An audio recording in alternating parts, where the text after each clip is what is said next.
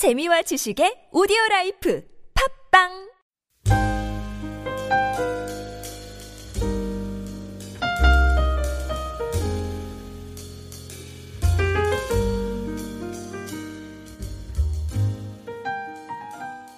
어제 우리들은 어, 선으로 악을 이기라는 그 베드로 사도의 그 권면의 말씀을 같이 나누었습니다. 사도 베드로는 이 권면에 이어서 우리의 삶에서 가장 밀접하게 경험하는 문제인 남편 사랑의 문제, 아내 사랑의 문제, 이웃 사랑의 문제를 이어서 이야기하고 있습니다. 가정에서 어떻게 그리스도인이 살아야 하는지, 또 이웃 간의 관계에서 어떻게 사는 것이 그리스도인다운 것인지 사도 베, 이 사도 베드로는 우리의 삶에서 가장 밀접하고 우리가 흔히 부딪히는 이 문제를 이게 다루고 있는 것입니다. 베드로는 먼저 아내들에게 남편에게 순종하라고 이렇게 권면하였습니다. 특히 1절 하반절 말씀을 보면 그 아내의 현실로 말미암아 구원을 받게 하려 함이라 하는 구절이 나오는데 이 말씀을 통해서 볼 때 아내에게 순, 순종하라는 이 권면이 보통 이렇게 예수 믿는 가정의 아내들뿐만 아니라 특별히 믿지 않는 남편들과 사는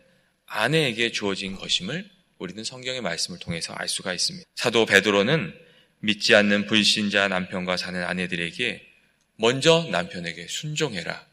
순종을 부탁하였습니다. 다시 말하면 남편의 뜻을 따라주라고 이렇게 권면한 것입니다. 사실 불, 신자 남편이 하는 말이나 그, 그 행동에 얼마나 어려운 점이 많았겠습니까? 예수 믿는 사람으로서 정말 따르기 어려운, 참기 어려운 그런 일들이 많이 있었을 것입니다. 그런데도 불구하고 베드로는 남편에 대한 존경심을 잃지 말아야 한다고. 남편이 좀 잘못된 일을 한다고 해도 남편에 대한 존경심을 잃지 말아야 한다고 그렇게 권면을 했습니다. 그리고 이렇게 이야기했던 이유는 어, 선행으로 믿지 않는 남편을 예수님께 인도하기 위한 그런 아주 귀한 목적이 있었습니다. 다시 말하면 이 순종하라는 말은 가정에서 남편과 아내가 동등하냐 동등하지 않냐 이런 문제를 다루기 위해서 베드로가 한 말이 아니라 복음에 떠나 있는 믿지 않는 남편을 그 마음을 어떻게 감동해서 주님을 따르게 할 것인가, 주님을 바라보게 할 것인가, 그 심령이 어떻게 변화되게 할 것인가, 그 가르침을 주기 위해서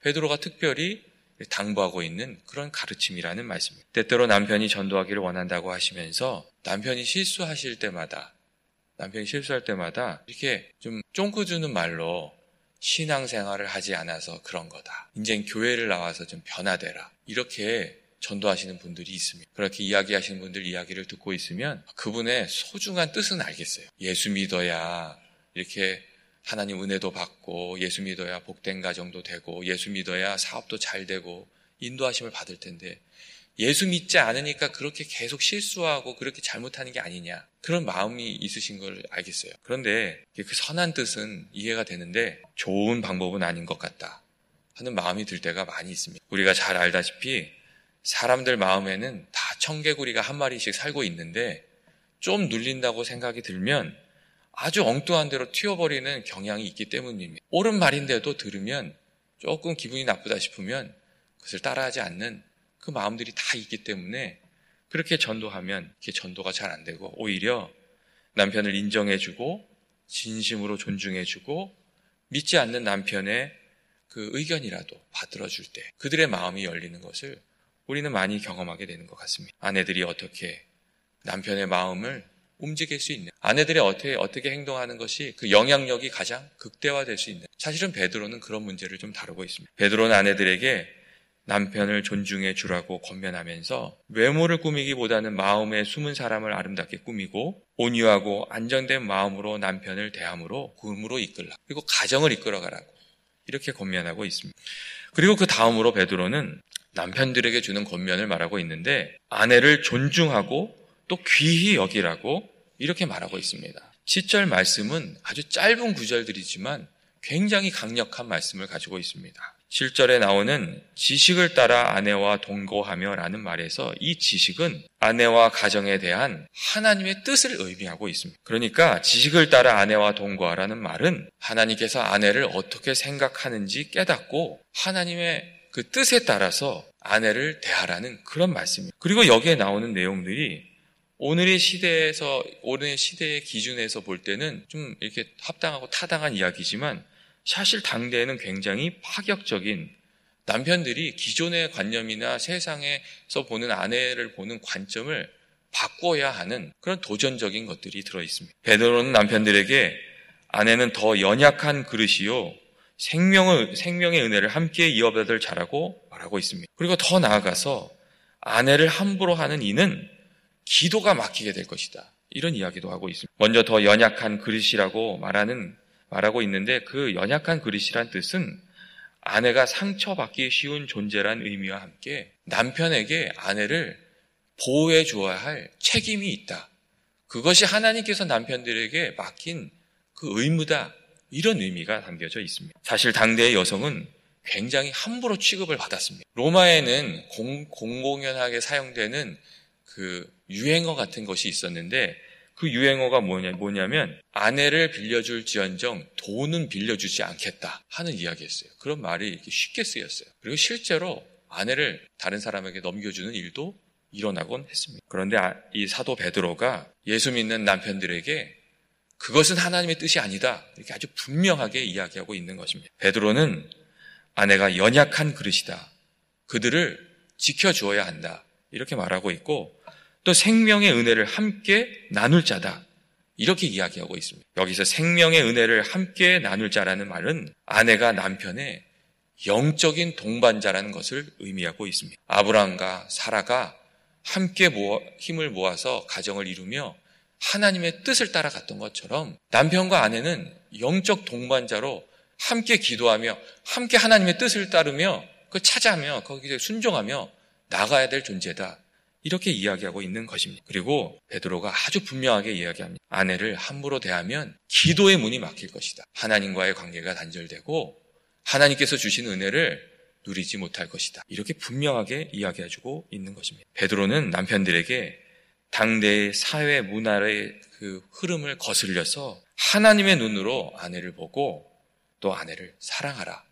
그것이 하나님의 뜻이다. 그것이 남편이 가정을 이끌어가는 방법이고 또 가정 안에서 하나님의 복을 받는 그렇게 이야기해주고 있습니다. 마지막으로 사도 베드로는 우리들에게 교우들 간의 마음을 같이하여 서로를 불쌍히 여기고 겸손함으로 서로에게 대하라고 이렇게 말을 해주고 있습니다. 악을 악으로 욕을 욕으로 갚지 말고 도리어 복을 빌라고 권합니다. 또한 혀를 금하여 악한 말을 그치고 거짓을 말하지 말라고 말합니다. 쉬운 말로 하면 우리가 말로 형제 자매를 상하게 하는 일을 해서는 안 된다고 권면하고 있습니다. 이런 사도 베드로의 가르침은 환란 중에 있는 믿음의 공동체를 더욱 지키기 위한 그런 권면의 이야기였습니다. 그리고 공동체를 통해서 주시는 하나님의 은혜를 그 하나님의 은혜의 통로를 지켜가게 하기 위한 것이었습니다. 교우 여러분, 하나님께서 우리들에게 복을 주시는데 하나님께서 여러 가지 방법으로 우리들의 그 삶을 책임져 주시고 이렇게 이 복을 주시는데 세상 사람들을 통해서도 하시지만